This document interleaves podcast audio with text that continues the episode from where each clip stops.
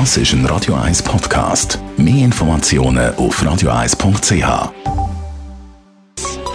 Der Konsumententipp auf Radio 1 präsentiert von comparis.ch, einem führenden Schweizer Internetvergleichsdienst. comparis.ch 5G, das neue Mobilfunknetz, der neue Standard, wie es heisst, ist in der letzten Zeit immer mal wieder in den Schlagzeilen gewesen. Da gibt es Mobilfunkanbieter, die im grossen Stil die Werbetrommel rühren, wie toll das ist, was man da alles machen kann. Grosse Möglichkeiten auch für die Wirtschaft. Für uns Konsumenten bringt das ja im Moment noch nicht so wahnsinnig viel wirklich. Darum möchten wir jetzt aber gleich mal diskutieren, so 5G-Smartphones, was gibt es da aktuell auf dem Markt? Jean-Claude Frick, Digitalexperte bei Comparis.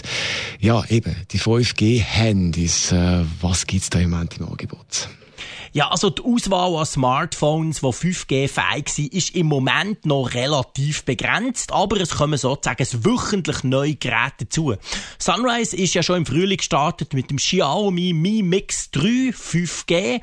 Swisscom wiederum hat es mit dem Oppo Reno 5G probiert. Das sind beides China-Smartphones. Die sind okay, aber um ehrlich zu sein, ja, sie kommen aus China und die Software ist ein bisschen gewöhnungsbedürftig. Gibt es denn da auch Geräte von Marken, die wir da kennen? planet. Seit Ende Juni ist Samsung im Rennen und zwar mit dem Galaxy S10 5G. Das ist ein Smartphone aus der S10-Reihe, das ja extrem erfolgreich ist. Das 5G hat ein bisschen neue Funktionen, mehr Kameras und einen grösseren Akku.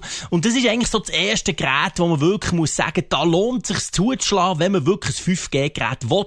Weil, wir wissen ja, fast die Hälfte der Schweizerinnen und Schweizer haben Samsung-Smartphones. Also mit dem Eintritt von Samsung ins 5G-Rennen hat sich doch einiges verändert. Jetzt, ich weiss, du bist natürlich ein Technik-Nerd, aber jetzt mal für uns, für mich lohnt sich das wirklich, dass ich jetzt so ein 5G-Smartphone äh, kaufe? Also man muss ehrlich sein, im Moment ist äh, die Suche nach einer 5G-fähigen Antenne, also die Suche nach den Nadeln im Heuhaufen. Es gibt noch kaum welche und darum lohnt es sich im Moment eigentlich nicht, ein 5G-fähiges Smartphone zu kaufen. Anders sieht es aber aus bei Leuten, die sagen, ja, aber ich will das Smartphone drei oder vier Jahre lang nutzen und die jetzt ein neues Smartphone brauchen. Wo spätestens nächstes Jahr und dann übernächstes Jahr sowieso wird es natürlich 5G ein Thema. Dann werden die Netze da sein, die Netze werden funken, wir können damit schnell Daten übertragen und dann hat man dann wirklich einen Vorteil, wenn man ein 5G-fähiges Smartphone besitzt. Das heisst also, wer jetzt ein Smartphone will und ein Premium-Smartphone, also wer bereit ist, viel Geld für ein Smartphone auszugeben, für den kann sich definitiv lohnen, lohnen, jetzt schon ein 5G-fähiges Gerät zu kaufen. Alle anderen warten bis nächstes Jahr, dann wird die Auswahl deutlich grösser und vor allem auch die Preise werden dann sinken. Apple übrigens lässt sich noch ein bisschen mehr Zeit.